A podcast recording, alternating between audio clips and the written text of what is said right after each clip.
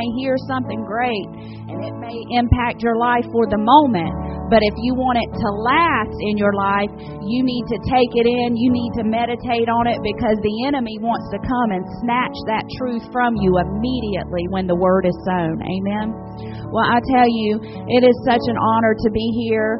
Um, and uh, I've got some things I need to say. So I think we'll be fine from here on out. Yeah, I was going to go ahead and have her just, we go back into the song before I minister, but I just wanted to share this.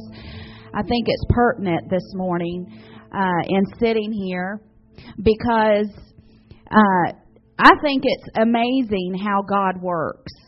And if you're not a person that looks over your life uh, of where you've been and, and where God has brought you and connect all the dots of God working in your life, um, you're going to miss. You're going to miss those divine miracles, those divine appointments, those divine things that He's done in your life as you walk in Christ. Um, I have been diligently now serving the Lord and walking and hungering and thirsting after the things of God for 23 years in my life, every day, uh, as a child of God, every day, you know, being walking out this life of Christ. And when I'm standing here and I'm seeing uh, where we're at today, and and seeing Pastor Mark and seeing Chase and, and, and Pastor Caleb on the platform, immediately God brought me back to Chase and Caleb when they were eight and nine years old at Word of Life Fellowship. And um, the thing that I want to say is that you never know what God is doing in a person's life when you're just serving the Lord and going to church and being faithful and, and hungering after His Word and letting His Word literally change your life and mold your life and shape your life because He's the beginning, He's the Alpha and the Omega, He's the beginning and the end. And your life has already been planned out as uh, Chase ministered Wednesday night. The purpose for your life has already been laid out, and all we are doing is walking walking into that plan that He has for our life. And when I sit here and I see that us just serving the Lord and God calling Pastor Earl and I to go out to Oklahoma uh, for you know Bible college and then placing us in a ministry there. Um, you know, to serve as youth pastors and, and my children going to church and just being plugged into a church, raising them in the ways of the Lord, raising them in the Word of God, never thinking that today this is where they would be. And I remember being at Word of Life Fellowship and and Chase was baptized that Word of Life. He was born again from an early age, and uh, you know, at three years old, he would get up on the uh, couch and have a one of those microphones from um, Dollar Tree because that's about what we could afford as toys back then. Uh, and he had that microphone. It wasn't a real microphone, but when you talked into it, it echoed. You know which ones I'm talking about? And he would get up there and he would act like he was preaching and he would lay hands on Brianna and Brianna would fall out, you know. Why? They were mimicking what they they had seen. But then, you know, he gets born again and at 8 years old he gets baptized at Word of Life and and I remember him coming to me and saying, "I'm called to pastor. I'm going to preach one day." And I, we never brought it back up because that's not something that we as parents can put on our children. They have to know it for themselves, a call of God. And, uh, you know, there was times in my life I thought, Lord, he's going to miss the mark. But praise God that what we're doing right now, investing in these children's lives, are going to keep them all the days of their life if you live it out every day before them and make this the priority of your life. you will have healthy, successful, purposeful children going after the kingdom of God, doing and making impacts in people's lives. And so I remember God, I'm sitting there and he brings me back to Caleb and Chris, uh, Caleb and Chase working with their children's pastor, Brother James. And Brother James investing in Caleb and Chase, Caleb and Chase at 8, 9, and 10, and 11 years old, boys. And uh, getting they were getting ready to start a new children's ministry for a different age group and brother James saw gifts within them that they were leaders and that they and he went to them and he said hey i want you two guys to help me with this fifth grade program. I can't remember what it was but i remember all of this transpiring. And i'm sitting here. Do y'all remember this? And and it's going through my mind and i'm thinking wow i never ever could have imagined or put it together that today they would be in Valdosta, Georgia, serving the Lord together we left, went to Florida, all the way from Oklahoma, never knowing that Caleb would end up coming to Florida and hooking up with us. Never even knew who Pastor Mark was and how he got brought into this picture. But you see how God works and how he plans it out.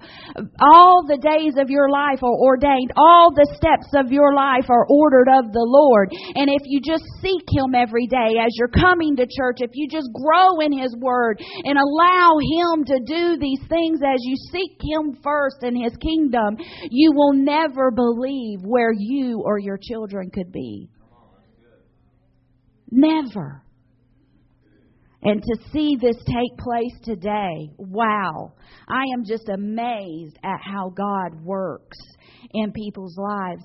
And it only transpired because there was a family. There were families that raised their children in church, made church a priority, lived it before them, sought after the kingdom of God and His righteousness and and raising them every day to make God a priority and make him real in their life. And here we have you see how God orchestrates and how God plans everything out and how God brings divine connections in your life that you never ever could have put together yourself.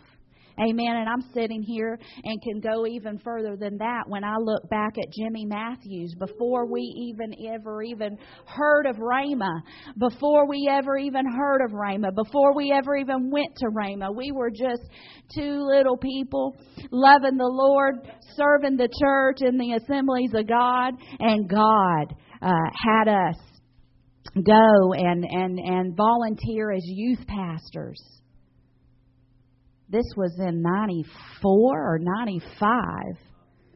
95. And to see that Jimmy Matthews is here today in Anchor Faith Valdosta and his wife and his children, and they're serving and they're going to be raising their children. Who knows?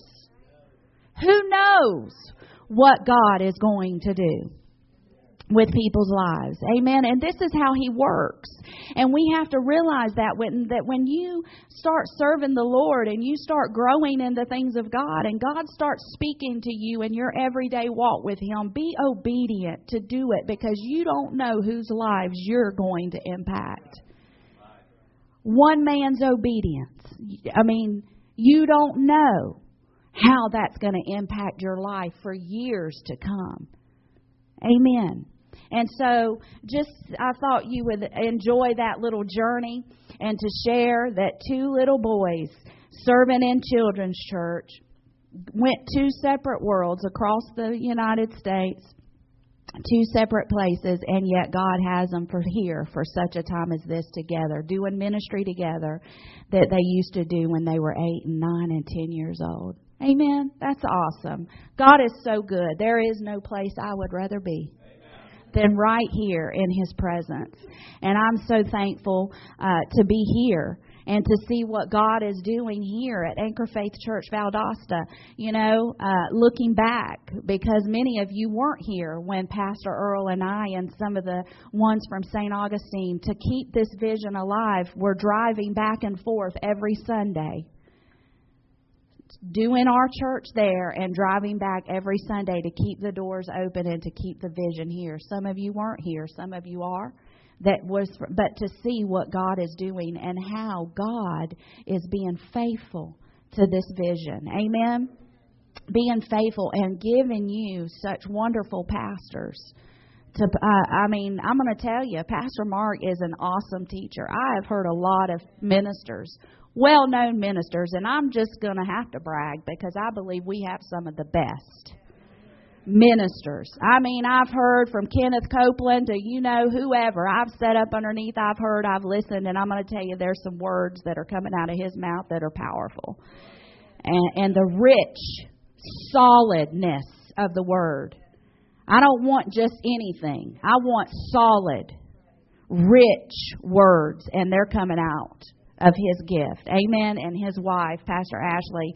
And I'm just thankful to be here. It's an honor to be able to minister the word. I mean, when he asked me to minister the word, I'm saying, Are you sure Pastor Earl's going to be there? No, we want you to minister the word. So I am honored. Anytime I have the opportunity to share God's word, I am honored that God chose me to share His Word with people because I know that His Word taken into your heart and lived and believed every day can literally transform a life. It will transform a life into something that you never dreamed that it could be. Amen. And so I just want to encourage you this morning. I am a teacher and I could teach for hours and hours, so I'm going to try to not do that today. And uh but there was some things that the Lord shared with me that He wanted me to share with you guys. I'm sure you've heard it, but I believe we can always gain more from the Word. Amen.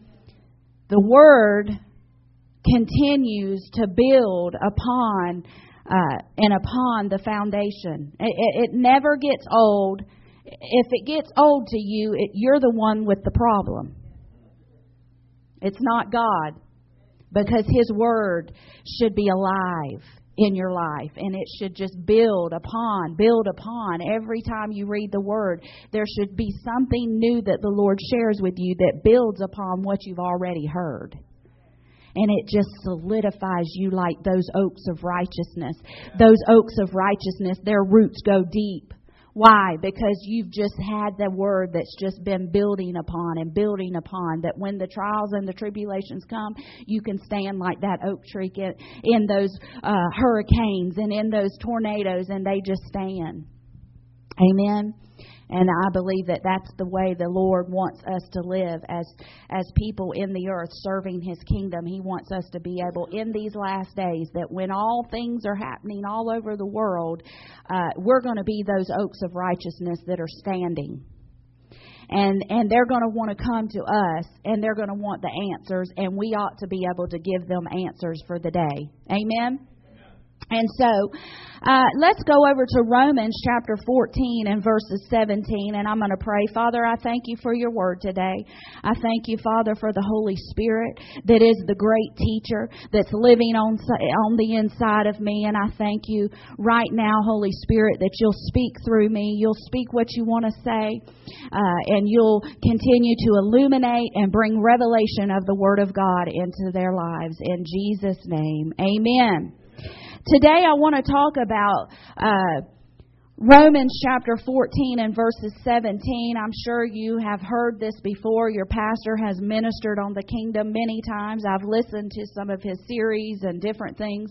But this is what we're going to say today. For the kingdom of God is not eating and drinking, but it is righteousness and peace and joy in the Holy Ghost. The kingdom of God is not about eating and drinking, but it is about righteousness, peace, and joy in the Holy Ghost. Today I want to talk to you about kingdom distinctives. Three characteristics of the kingdom of God that should be seen evident in your life as a kingdom citizen. When we read in Romans chapter 14 and verses 17, we see that he is saying, listen, the kingdom of, of God is not about eating and drinking. What is he saying? It is not about all these things on the outside. It's not about all these things uh, that could uh, possibly have to do with uh, materialism and uh, all these things that the world is chasing after. It's not about legalistic rules of do's and don'ts, but the kingdom of God, the characteristics, uh, the distinctiveness of the kingdom of God uh, is about righteousness, peace, and joy in the Holy Ghost. Amen? So when we see people, uh, and we see people that have things, and we see all these things that maybe uh, these blessings that people have uh, that we think are from the Lord. Listen, that is not the representation of the kingdom of God that's operating in people's lives. Just because you have things, just because you have uh, what appears to be blessings from the Lord, uh, does not represent the kingdom of God in your life. He said the characteristics of the kingdom of God that's operating, uh, that should be the characteristic or the distinctive that we see about the kingdom of God should be righteousness operating in your life, peace operating in your life, and joy in the Holy Ghost operating in your life. Amen. The blessings, the things on the outside, these things that all the world is, those are not things that characterize you as being a kingdom citizen. Now, prosperity, obviously, God wants us blessed. But just because I have a jet, just because I have a boat, just because I have a Harley, does not mean that I am representing the kingdom of God. The three things that should be operating in our life is righteousness, peace, and joy in the Holy Ghost. We have been ministering in uh, Anchor Faith St. Augustine, uh, the season that we're in is about going out into the city and being a light into the world. Uh, and and the fact that when people see you, they should see the kingdom of God. And if they are to see the kingdom of God, the things that they should see in you is righteousness, peace, and joy in the Holy Ghost. Now, all these other things are going to be added because you're seeking first the kingdom of God. But just because you have all these things, I know lots of prosperity teachers that have no character in their life. I know lots of prosperity teachers that don't operate in the peace of God. When all chaos comes to them, they are acting as if they have no peace and no joy in the Holy Ghost. So, the most important thing that we can recognize as someone that is operating in the kingdom of God, you know, we had our full force conference this past April and a lot of you came down. We were so excited about all those that came from Valdosta to the conference. And one of the themes of the conference were the main theme was about demonstrating the kingdom of God into our world. And the number one way that we're going to demonstrate and be that light into the world is recognizing that the people need to see righteousness, peace, and joy in the Holy Ghost operating in our lives. Because when you're out in your job, wherever you're at, uh, you know, it, the farm, whatever you're doing, whatever God, you're in school, wherever you're at, the number one thing that I recognize after being in ministry now for these years, and I've not been forever in ministry, but the Lord, we have been in ministry operating in the pastoral role for over 20 years. So I have seen a lot of people and met a lot of people through those years.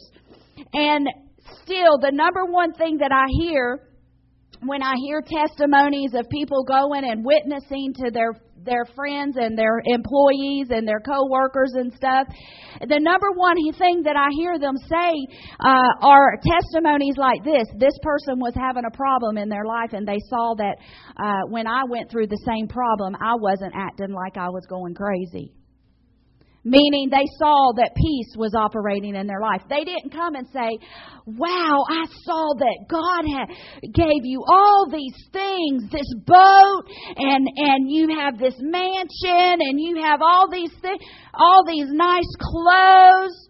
I've not heard too many people recognize the kingdom of God in operation just because people had all these things. No, what I recognize is that when people were hurting, when people had things going on in their life, most of the time they would come and say, Would you pray for me? Because I see this in your life. They didn't ever say, Because I see this mansion that you're living in, or this boat that you have, or this, you know, four wheel drive pickup truck with, you know, all this stuff on it. No, they recognized that you were stable. They recognized that you lived right, that you talked right, that you acted right, that there was a standard about yourself when you were in the same place with them. Uh, they talked about, you know, these types of things, and it all came back to character. Because the number one thing that most people say out in the workplace is the reason why they don't want to be a Christian is because Christians are hypocritical. So they say one thing, but they live a different way. But yet, on the other point, I know there's many people that live according to the Word of God and do what's right and have peace and have joy in their life, and people recognize that. Amen. They recognize those characteristics or those distinctives about the kingdom of God. What do I mean by a distinctive? This word means it's the characteristic of a person or a thing and so serving to distinguish it from others. So the thing that's going to be the distinctive or that's going to distinguish you from others is having this righteousness, peace, and joy in the Holy Ghost operating in your life everywhere you go. All right? Because we know that Luke 17 and verse 21, it says, Neither shall uh, they say, Lo, here or there, for behold, the kingdom of God is within you. So the kingdom of God and his characteristics or his distinctives always start within you always start within. The Amplified reads Luke um, Luke uh, seventeen twenty one. The kingdom of God is in your heart. So the characteristic or the distinctive that people are going to see about you that's going to separate you from the world is the fact that this is a work that has begun within your heart. And we know that righteousness only comes through calling on the name of the Lord.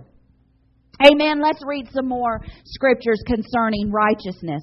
Because there are a lot of misconceptions about righteousness. I know your pastor just ministered on grace, and if he ministered it, uh, we recognize that there are many facets of grace. It is not just about the saving grace of God, but it is about the empowering grace of God. It is about His work in your life now as a believer. His grace was there on the day of salvation. He, you had favor with Him. Amen. But then He calls you into the kingdom of God. You receive that grace and now that grace is going to empower you every day of your life to be able to walk it out. So there's many facets of grace. Well, I would like to say there's many facets of righteousness. There's many facets of righteousness. Now, uh, religion has said, you know, righteousness is about what you do, you know, uh, religion has made it about what you can do on the outside. We teach righteousness the minute you get born again, you become right with the Lord. You're in a right standing and a right position with Him. You have been given the righteousness of Christ the minute you get born again. But there is also a working of righteousness in your life. Amen. And so that's why he tells us over, y'all know this scripture in Matthew 6:33, seek ye first the kingdom of God and his righteousness. And all these things will be added to you. What are the things? Those things that the Gentiles seek, what you're going to eat, what you're going to drink, what you're going to wear, all these things that the Lord knows we have need of. Amen. All these outside things that the world is seeking. But as believers, the number one thing that we should be seeking is the kingdom of God and being in righteousness, being in right standing with Him on an everyday basis because it's about what is within us. It's about what is within us. And so, look at this scripture here. Um, this word righteousness, when I read, Seek ye first the kingdom of God and his righteousness, this word righteousness, we know, is it's the faith thus exercised that brings the soul into vital union with God and in Christ. Inevitably, it will produce righteousness of your life. That is the conformity to the will of God.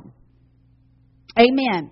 So righteousness will continue, it will bring us into union with Christ, but then there's a, uh, that is what I would like to call the state or the position that we've been put in, which is righteousness. But now there is an acting out of that righteousness. That is a there is a conforming as we're being transformed or conformed to the Word of God and to His will. Now we are in another position of righteousness, which is walking that out in our everyday life. Amen. And so uh, we see this in Romans chapter 5 and verses 17 through 21. It says, For if by the transgression of one death reigned, also the one much more those who received the abundance of grace and the gift of righteousness will reign in life through the one, Jesus Christ. So then, as through one transgression there resulted condemnation to all men, even so, through one act of righteousness there resulted justification of life to all men. When we get born again, we are in a position of righteousness through the one man, Jesus Christ. Amen. So we have been made righteous. But I will submit to you that there is a working out uh, of that righteousness in our life. Not working it out under the law of do's and don'ts, but working it out of our heart. Amen. Working it out of our heart into our everyday lives. So, because I know there have been people that have called on the name of the Lord, made Jesus the Lord of their life, but that's it. And they, they stop there and they no longer do anything for the Lord. Well, guess what? They're not working that out in their life with fear and trembling working out their salvation, not in works of, I have to do it, but works in the matter of the fact of my heart wants to do it because it wants to be pleasing to the Lord. Amen. So, I also will submit to you that when you're in a right position, when you're in the righteousness of God, you will be at peace. You will be at peace righteousness results in peace operating in your life. Because I know when I wasn't right with God and I got born again, man, I knew I was right. You know that don't stop? See, that's that whole grace message that you can just live any old way you want to because you're born again, you're good to go, you're dying and going to heaven, and you can do whatever you want to do. No, there's something on the inside now letting you know, which is called the Holy Ghost, and supposed to convict you now that you aren't doing something right according to the Word of God. Before, you didn't know. You were lost. You were dying. You were, uh, uh, you know, weren't a believer. You were a sinner. Sinner sin. But when you get born again, you know now you're right with God, don't you? Has anybody experienced, man, I know I got that thing right. I feel good. Man, a peace comes over your life like you've never experienced before. I remember it at eight years old. At eight years old, I had already felt filthy and had already felt guilty already experienced things that a child at eight years old should not have experienced. But when I called on the name of the Lord and got born again, man, I knew I was right. I was clean. And there was a peace in me. Amen. Now, I never was taken back to church after that, but that's another story. We don't have time to go into my testimony, let me assure you.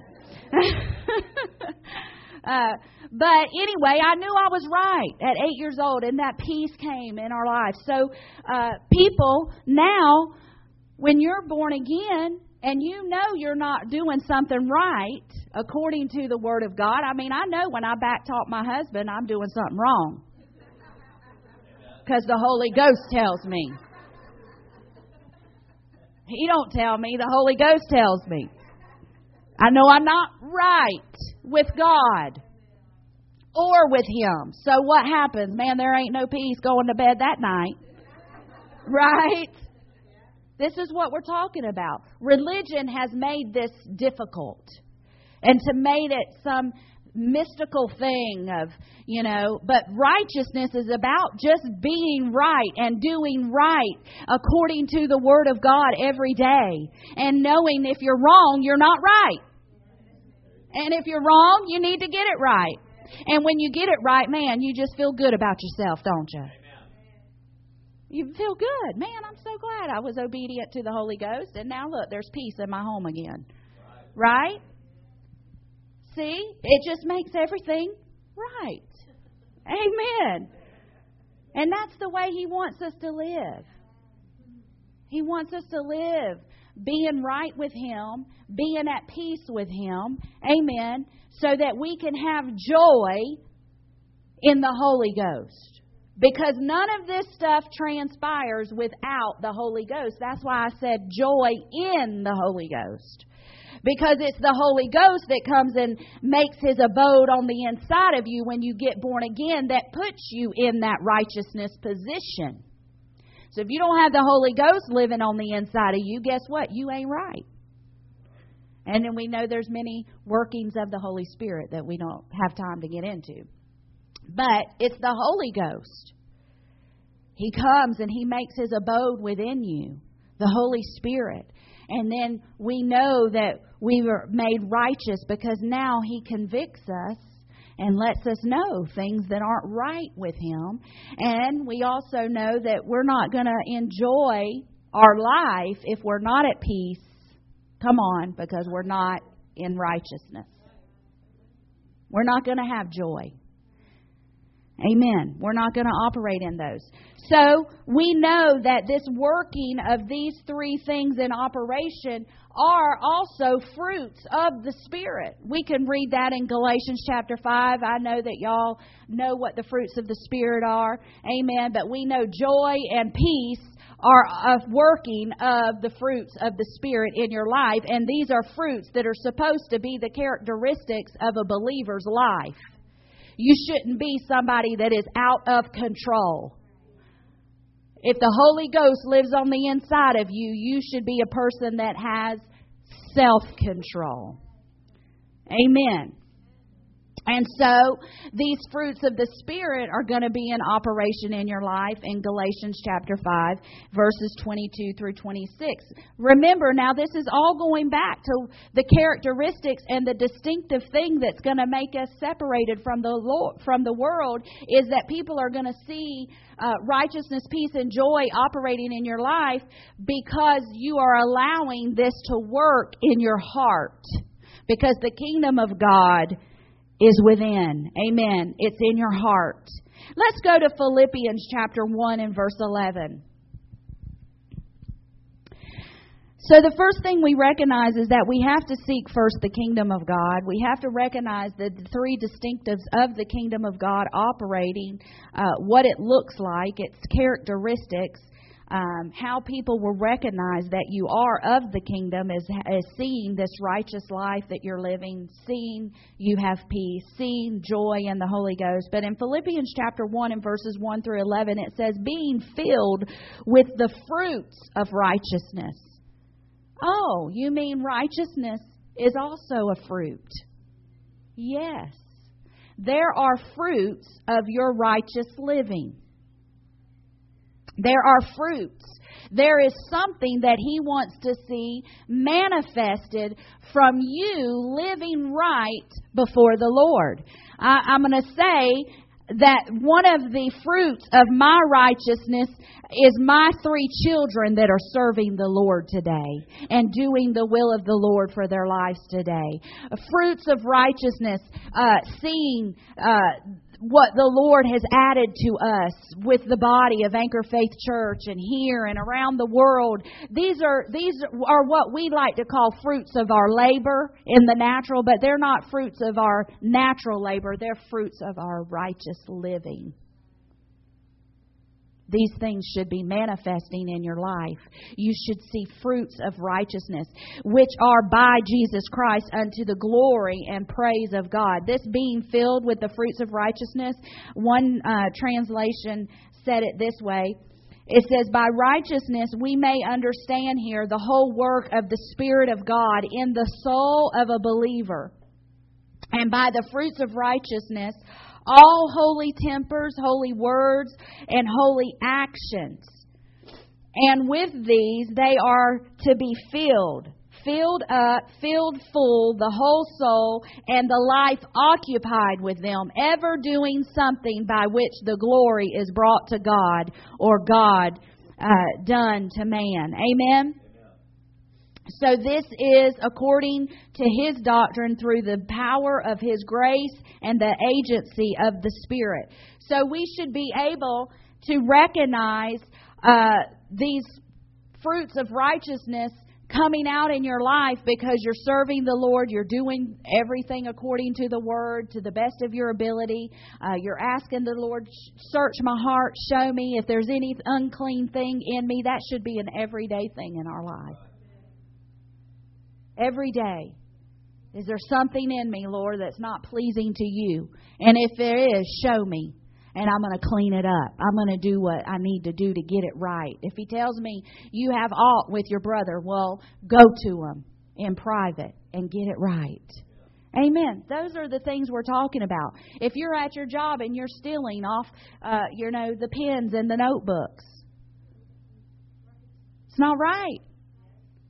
And if your employee sees it, what are they going to think about you? When the Bible clearly says one of the Ten Commandments is, Thou shalt not steal. Right? So these are things that are just not right. That to be sad, even basic principles like that are not even being taught to children today. You can't just walk up to somebody's thing and take it just because you see it and you want it. That's wrong. Amen. You have to teach your children. You don't take what don't belong to you. That's not yours. It's not right. It's not right. See, I look at righteousness of doing just simply right and wrong. What's right according to the word and what's wrong. And if it's not right, then guess what? It's getting me out of alignment of my position of righteousness because I'm not right and I need to get it right, get it together. Right? Amen. So there's fruits of righteousness all through the scriptures, and I'm not going to go through all of these, but I do want to highlight a few things in talking about the fact that we've been made righteous, but there are still righteous works, righteous fruits that we are expected to do. He tells us in 1 Timothy chapter 6 and verse 11 that we are to pursue righteousness. See, religion has made it sound like, oh, you know, when you get born again, you're right with God and and you can just do whatever you want to do and you know, if anybody tells you you shouldn't do something, then they're just trying to condemn you or they're just trying to be legalistic or they're just trying to put the law on you. No, that's not the case. He tells us if it was the case, then he wouldn't tell us that there should be fruits of our labor of righteousness or that we should pursue it. Well, if I'm made righteous and God's done everything, then why is he telling us to pursue righteousness? Look at 1 Timothy chapter 6 and verse 11. He tells Timothy here, a young minister, flee from these things, you man of God, and pursue righteousness, godliness, faith, love, perseverance, and gentleness. Amen. He expects us to be conforming to His Word. He expects us that whatever His Word says, and that's just how I've always lived my life for 20 years, serving the Lord faithfully, more than that, 23 years serving the Lord faithfully. When I got turned on to God, I took His Word and I lived His Word. I remember being a stay at home mom watching kids and not even my kids, other people's kids too, so that I could stay home with them. And, uh, I mean, I would sit when they took their nap. I would sit. I would read my word. All I had was 30 minutes because you never know when those kids were going to pop up from their nap. But I would sit. I would read my word. I would pray. I would spend time. The, the amount of time that I had was 30 minutes, and the God honored that. God honored that, and He grew me. And I remember there would be times, oh, I had it timed out, that Joyce Meyers would be on. I mean, oh, thank God. She taught me how to deal with myself. And, you know, Joyce Meyers and Gloria Copeland. I mean, I would sit there and I would feed on them all day long. I'd have it going. Why? Uh, being transformed, being conformed to His Word. And anything His Word said that I needed to do that I wasn't doing, guess what? I was going to get it right. I was doing it. My heart, my desire was to just do what the Word said in every area of my life mother, wife, sister, uh, not a brother because I'm not a brother. you know, every area of my life.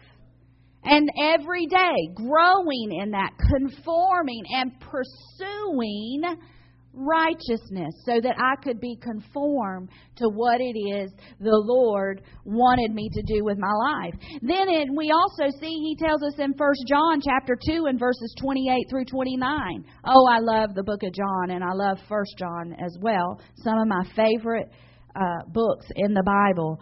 But he tells here that we are to practice our righteousness. Well, if we've been made righteous, as people say, you mean we actually have to practice it? Absolutely.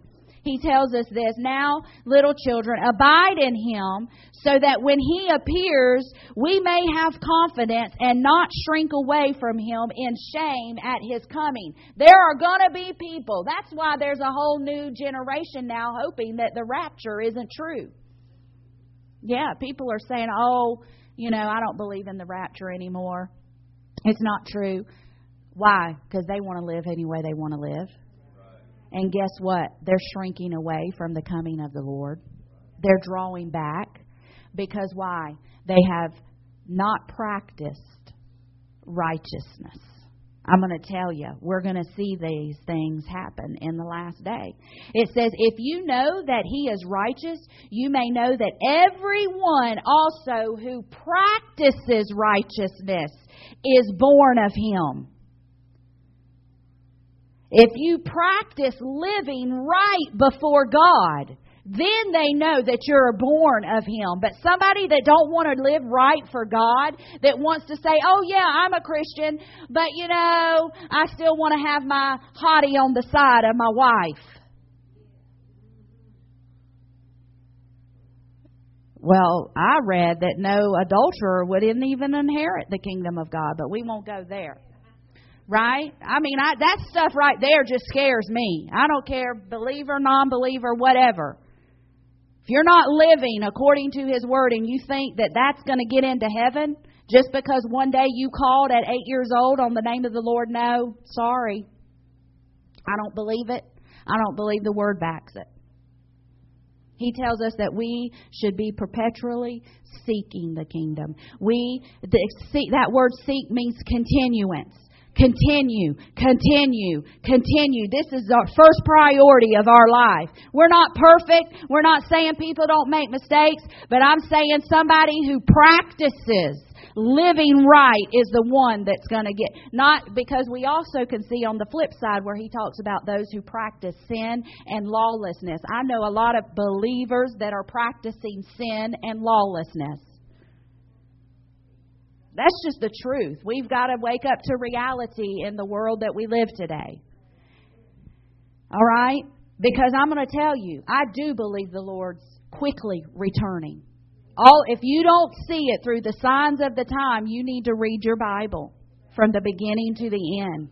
Prophetically, things are getting in alignment all over the world, and I don't want to be one that he catches not diligently seeking first his kingdom. I did it before I ever had a microphone in my hand, and I'm going to do it till the day he returns.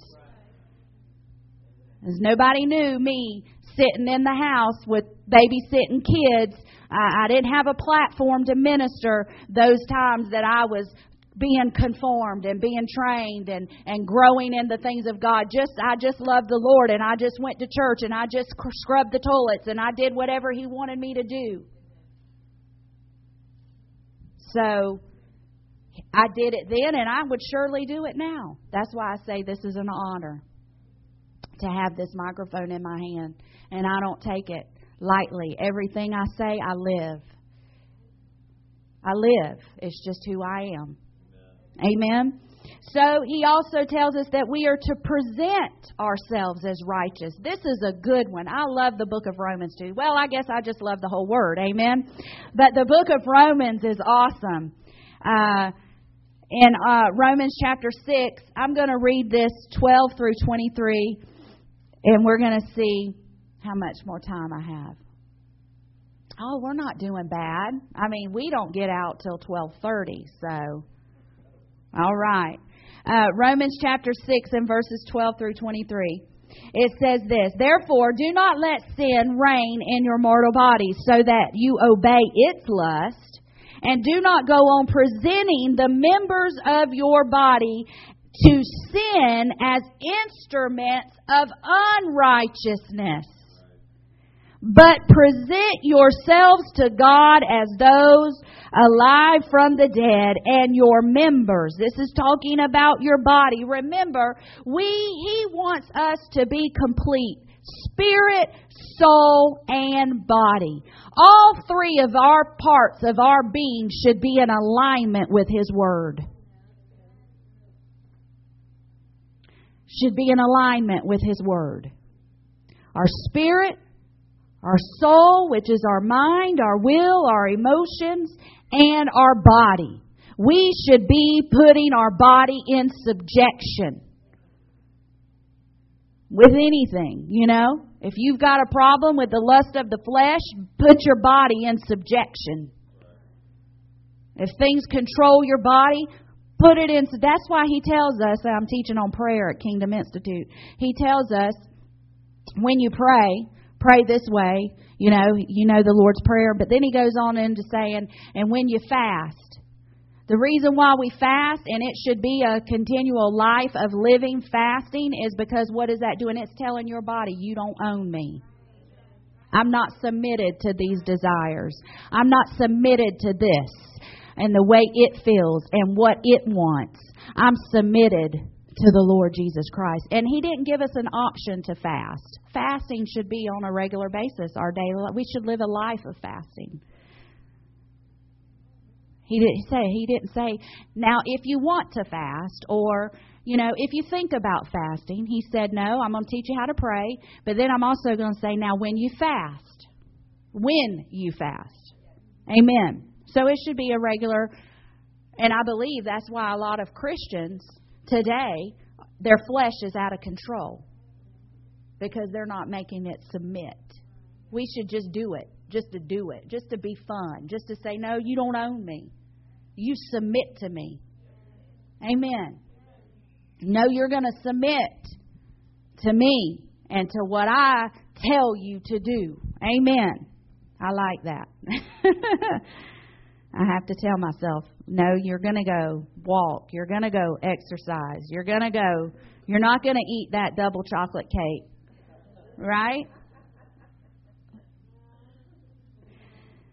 So,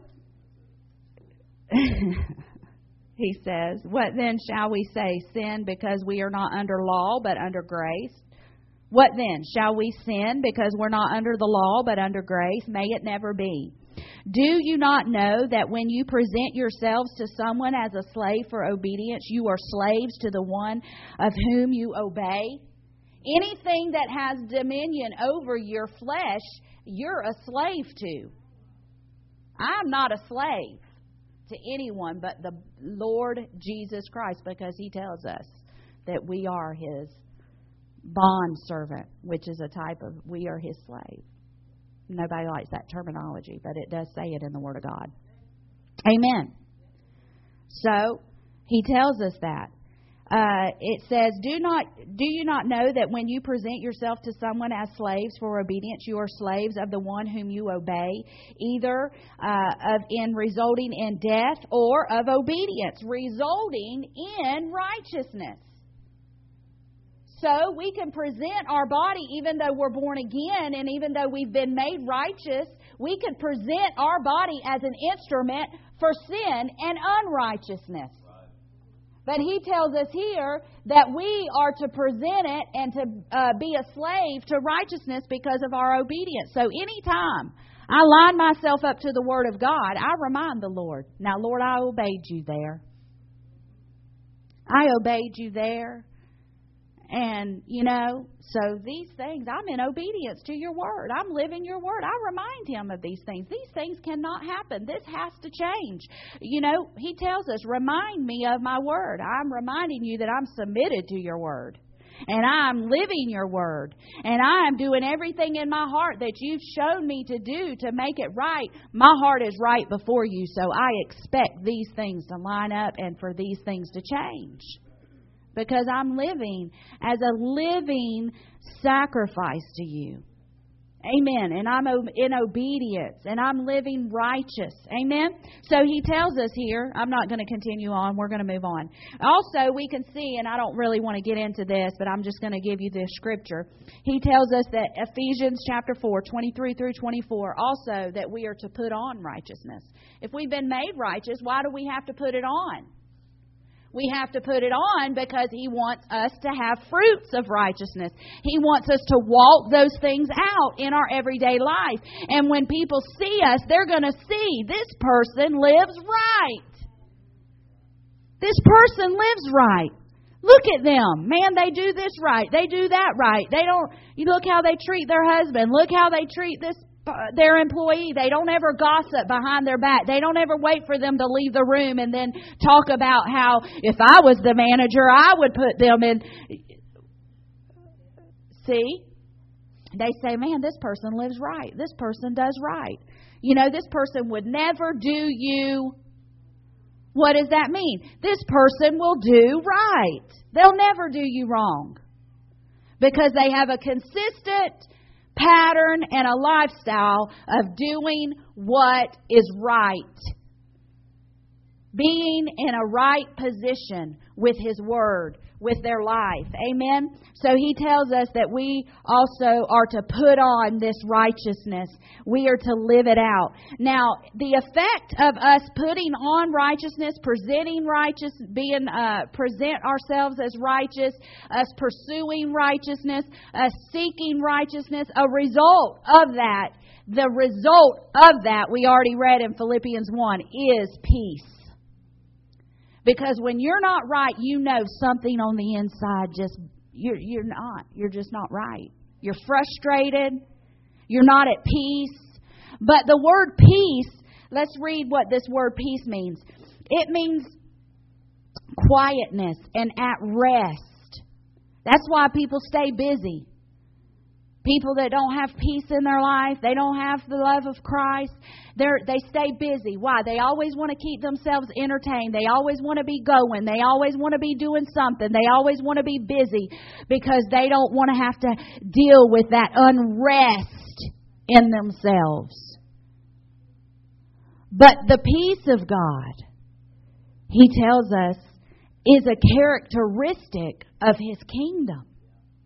He actually said in Isaiah, I know that y'all know this scripture, Isaiah chapter 9 and verses 6 through 7, one of the things that he was bringing uh, that was going to be a part of his government was peace and that his kingdom would have no end. But let's read that real quick. In Isaiah chapter 9 and verse 6 through 7, it says, A child will be born to us, a son will be given, and the government will rest on his shoulders, and his name will be called Wonderful Counselor, Mighty God, Eternal Father, Prince of Peace. There will be no end to the increase of his government or of peace on the throne of David and over his kingdom. Amen. So one of the things that Jesus brought and that we know all the Miss Americas across the world say, we want what? World peace. We just want peace. There was a big, uh, you know, what was it? The war, where that back in the seventies, it was all about peace and love and no war. Why? People want peace. And Jesus said, My kingdom, one of the characteristics of my kingdom is going, a distinctive will be that you'll see people operating in peace. They'll have rest. When you go into the doctor's office and he tells you you don't have but three months to live and you have cancer eating your body, you better know your God. And when you do know Him, you can have peace on the inside peace. I'm not talking about peace that comes when you go to the day spa. That tranquility, the tranquil music that's playing when you get a massage. I'm not talking about that peace. I'm talking about peace on the inside. That you are Oh, you're right with God and you're at rest, trusting in Him, knowing Him, because you have been putting yourself in a position of living right before Him. You can have peace. Man, when anything comes against you, man, we can just have peace. The world has troubles, the world has tribulations, but we should be of good cheer because we know we and He has overcome the world. And so we don't have to get anxious about gas prices. We don't have to get stressed out when the economy crashes. No, we need to get into the throne of God and find out what the Lord is saying about the matter and have that peace whatever we have to face about whatever situation, you know what? It doesn't matter what's happening. God's going to turn this around on my behalf because I love Him. I'm called according to His purpose. I'm living a right life before Him. I'm doing what He's asked me to do. So it doesn't matter if they're saying, uh, you know, all these businesses are going to crash. I have peace on the inside because I know Him. Because He brought His peace through his kingdom, and his kingdom is living on the inside of me. Amen. So we should not fret like the world, and we should not get worried like the world. My very first message that I ever ministered, I had to minister uh, before Rhema and all the students in our class.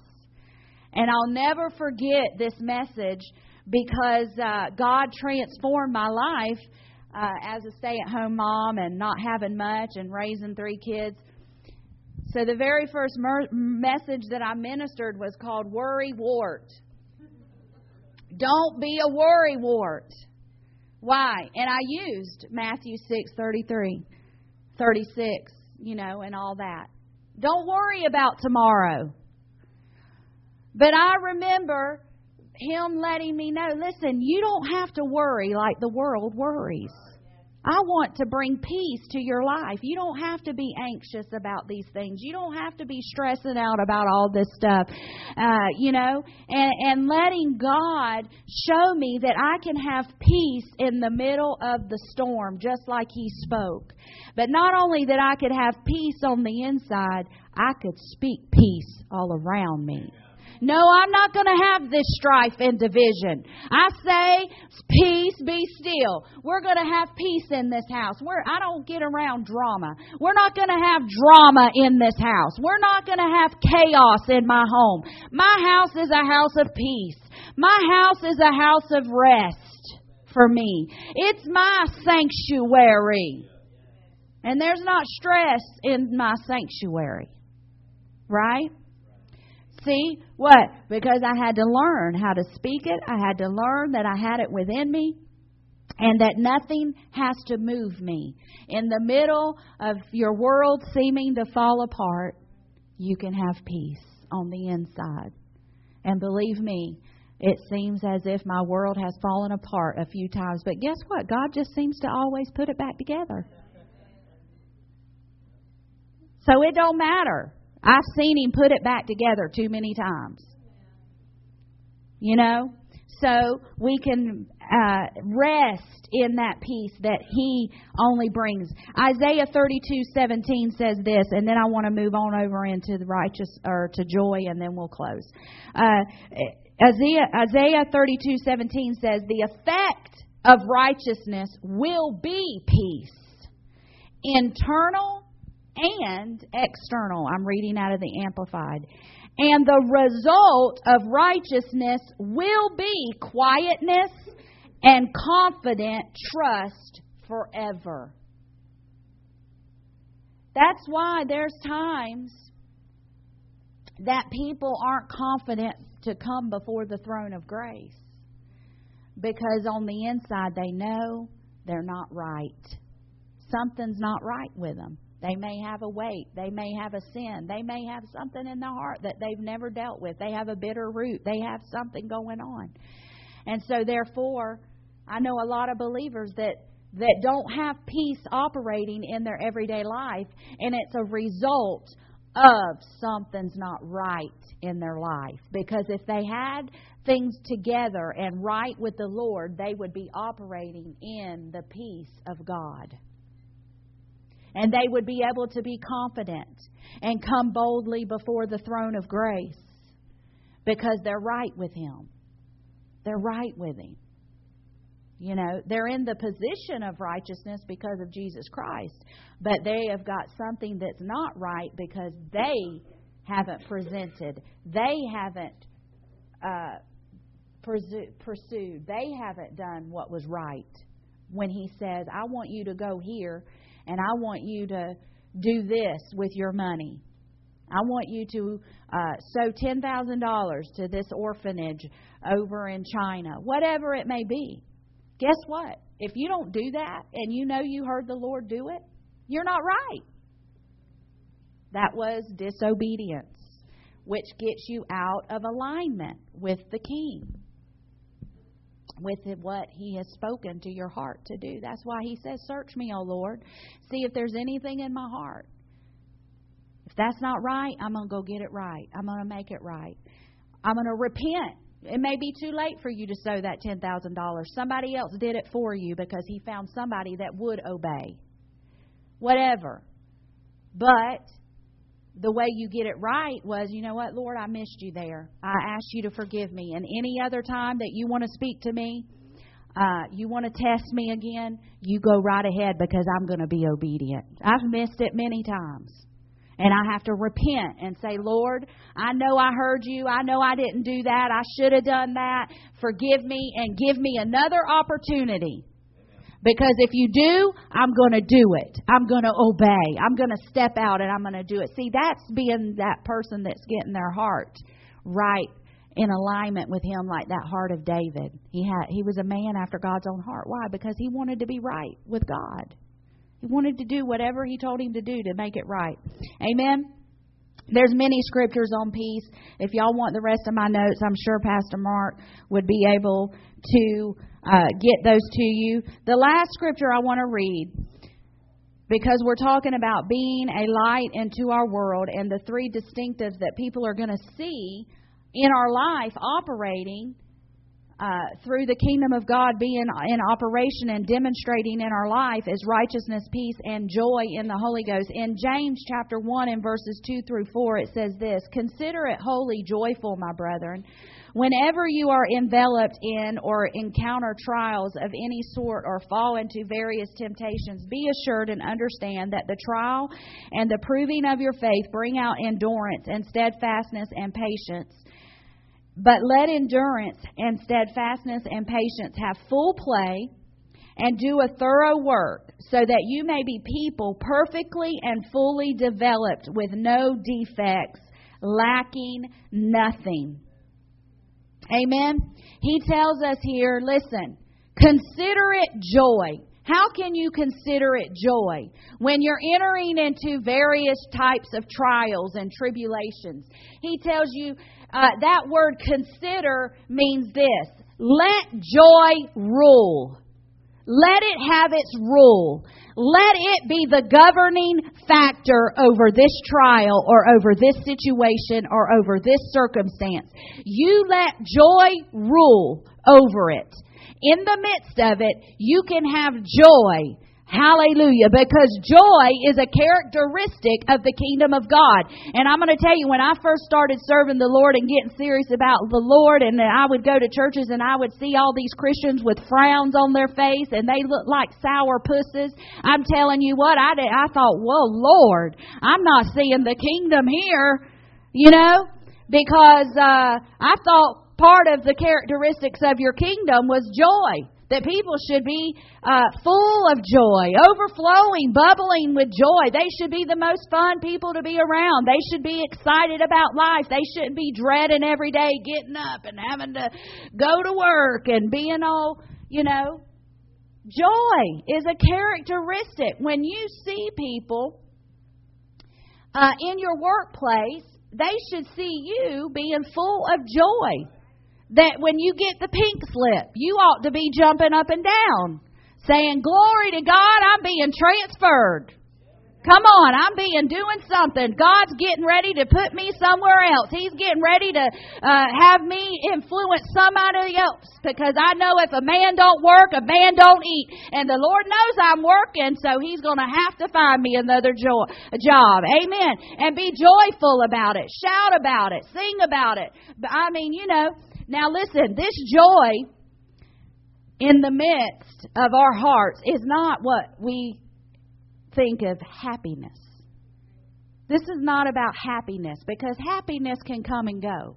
Things can make you happy, things can make you sad. Uh, this is not talking about happiness. This is talking about a joy that the world didn't give you and the world can't take it away. This is that joy. This is that joy that's down on the inside of your belly. Those rivers of living water. Those things uh, that I'm going to tell you, I never understood how. You know, we uh, followed. We went to Rhema, and Brother Hagin was still alive. The prophet, Brother Hagin, Kenneth E. Hagin, he was still alive when we went to Rhema, and we had, praise God, we had him for our classes, and then he died, you know, three years later. But uh, I, I remember the first time I had ever experienced, you know, a church, um, you know, full of joy, just exuberant, you know, and it wasn't anything that it was fa- it wasn't fake and it wasn't, you know, whatever. They weren't putting on anything. But I remember there would be times in prayer brother Hagin would just have this belly laugh and then there would be times he'd say, just laugh at yourself.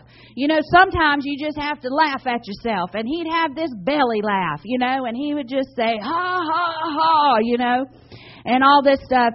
And then I realized that there would be times that I was going through some hard stuff trials, tribulations.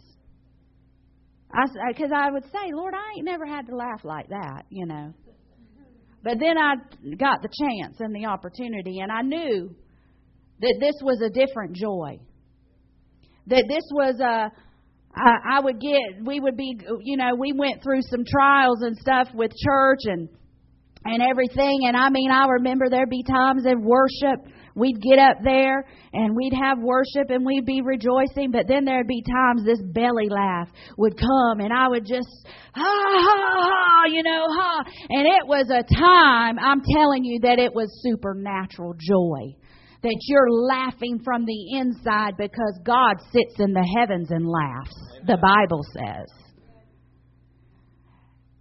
Consider it joy let it rule. Let that laughter rule you. You let that come up out of your belly. You let that joy come up because it's that joy in the Holy Ghost. See, this was a laugh in the Holy Ghost that was happening.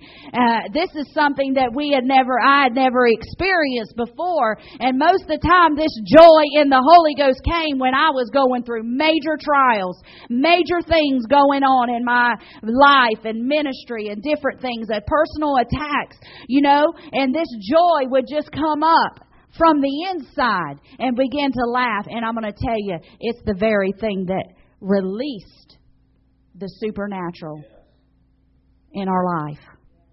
I know it without a shadow of a doubt. I, I would tell the Lord, Lord, I ain't never experienced that type of laugh where your belly's hurting. You know what I mean? I mean, it's coming up from the innermost part of your being. That's a joy that the world didn't give you and the world can't take you away. That when you're going through trials and tribulations like everybody else in this world, you, you tap into that joy in the Holy Ghost and you let it be released in your life so that things can be released. So that that trial can stop. So that those, what does it do? It just puts you in that proper position. It puts you in that position of, that's all right. My God's got it. He's got my back. It doesn't matter if, you know, everybody else is trying to kill me, destroy me. He's got me. And I can laugh. I can let that joy rule over everything that's going on. And these are the three distinctive characteristics of the kingdom of God in operation in your life that the world is longing for to have. If they can see you laugh in the midst of a job loss, if they can see you have peace in the midst of your kids being rebellious, Come on. All of them are seeing you respond some way. And how we respond will determine if the kingdom of God is truly in operation in our life. And when they see, man, this person, man, I mean, it just seems like, you know, they go through the same, because the Bible tells us we're going to go through the same things as everybody else in this world, but we are to be of good cheer because we've overcome this world. See, they haven't overcome it. This world still dictates to them. They're still slaves to the world. They're still slaves to their emotions of whether they can be happy or not when you're fired. They're still slaves to their, uh, you know, whatever their their financial situation is. Can you find peace in the middle of having two dollars in your account? Come on, been there, done that, right? And still love the Lord and still believe the Lord that, you know, He is my supply. I live by faith. I don't live by sight. And I and I don't let two dollars determine if I'm happy or not. Man, come on. What he's done on the inside is way more important than two dollars in the bank account knowing that my children are healthy, knowing that they're whole, knowing that they're living right before the Lord and they're not strung out on meth and and and like every other person uh, that's 20 years old popping um, what are those things called uh, prescription drugs. There was a name I was looking for. Yeah. All these drugs that 20 year olds are on, killing themselves with today. Why? Because they don't have joy. But if you walk in with the kingdom of God, to your job, I'm going to tell you that's what they're looking for. They're looking for that peace. They're looking to be right because they know they're wrong. And everything they do is wrong. And everything they do is a result of death because sin only pays out in one way is death. So everything around them is dying. Everything around them is death. And yet it seems like you just have a good life. That's right, I have a kingdom life. And in this life, I don't stress like the world. And in this life, I don't I don't have to worry about whether this boyfriend or not is going to like me tomorrow and if I need to get my boobs done and if I you see what I'm saying? I mean, this is reality, people. This is where people are at. This is what the world is doing today. Doing all these external things to fill that void on the inside. And nothing can fill it except for the kingdom of God. Amen. Amen. And when He fills it, He's going to fill it with righteousness. He's going to fill it with peace. He's going to fill it with joy like you've never experienced before. And the world needs to see believers living right, operating in peace, and having joy among their lives. Amen. In their families. Hallelujah. Let's pray. Father, we thank you so much for your word. We thank you, Father God, that you wanted to just challenge us and show us that we we have to pursue this thing. This life of Christ is not about a one-time experience, but this life of Christ is about us seeking after his kingdom, seeking after being right with God. And as a result of that, we should be operating in peace and joy and living a life that is right before you in every way as you show us, as you search our hearts, Father. If there's anything unclean among us, there's anything not right, if we're out of alignment in any way with our spouse, with our employer, uh, with our friend, if we know we did something wrong to our friend, Lord, that you would show us If we didn't obey when you told us to give, or we didn't, you know, go and serve when you told us to serve. I thank you that you're gracious to forgive us, but you want us to do right. You're pleased when we do right. So we thank you, Father, that you give us another opportunity. You give us another opportunity to set ourselves in a position to want to be right in whatever you tell us to do through your word, through the Logos written word, and through the Rhema word, the spoken word of God. That we're just doing what you tell us to do in our everyday life, living, following after you, pursuing you, that we would have a, the peace of God on the inside. We would be at rest knowing that we're right with you and that we would have joy in the Holy Ghost through any trial that we go through, so that we can represent the kingdom of God in operation. We give you glory and honor for that. In the name of Jesus. Amen.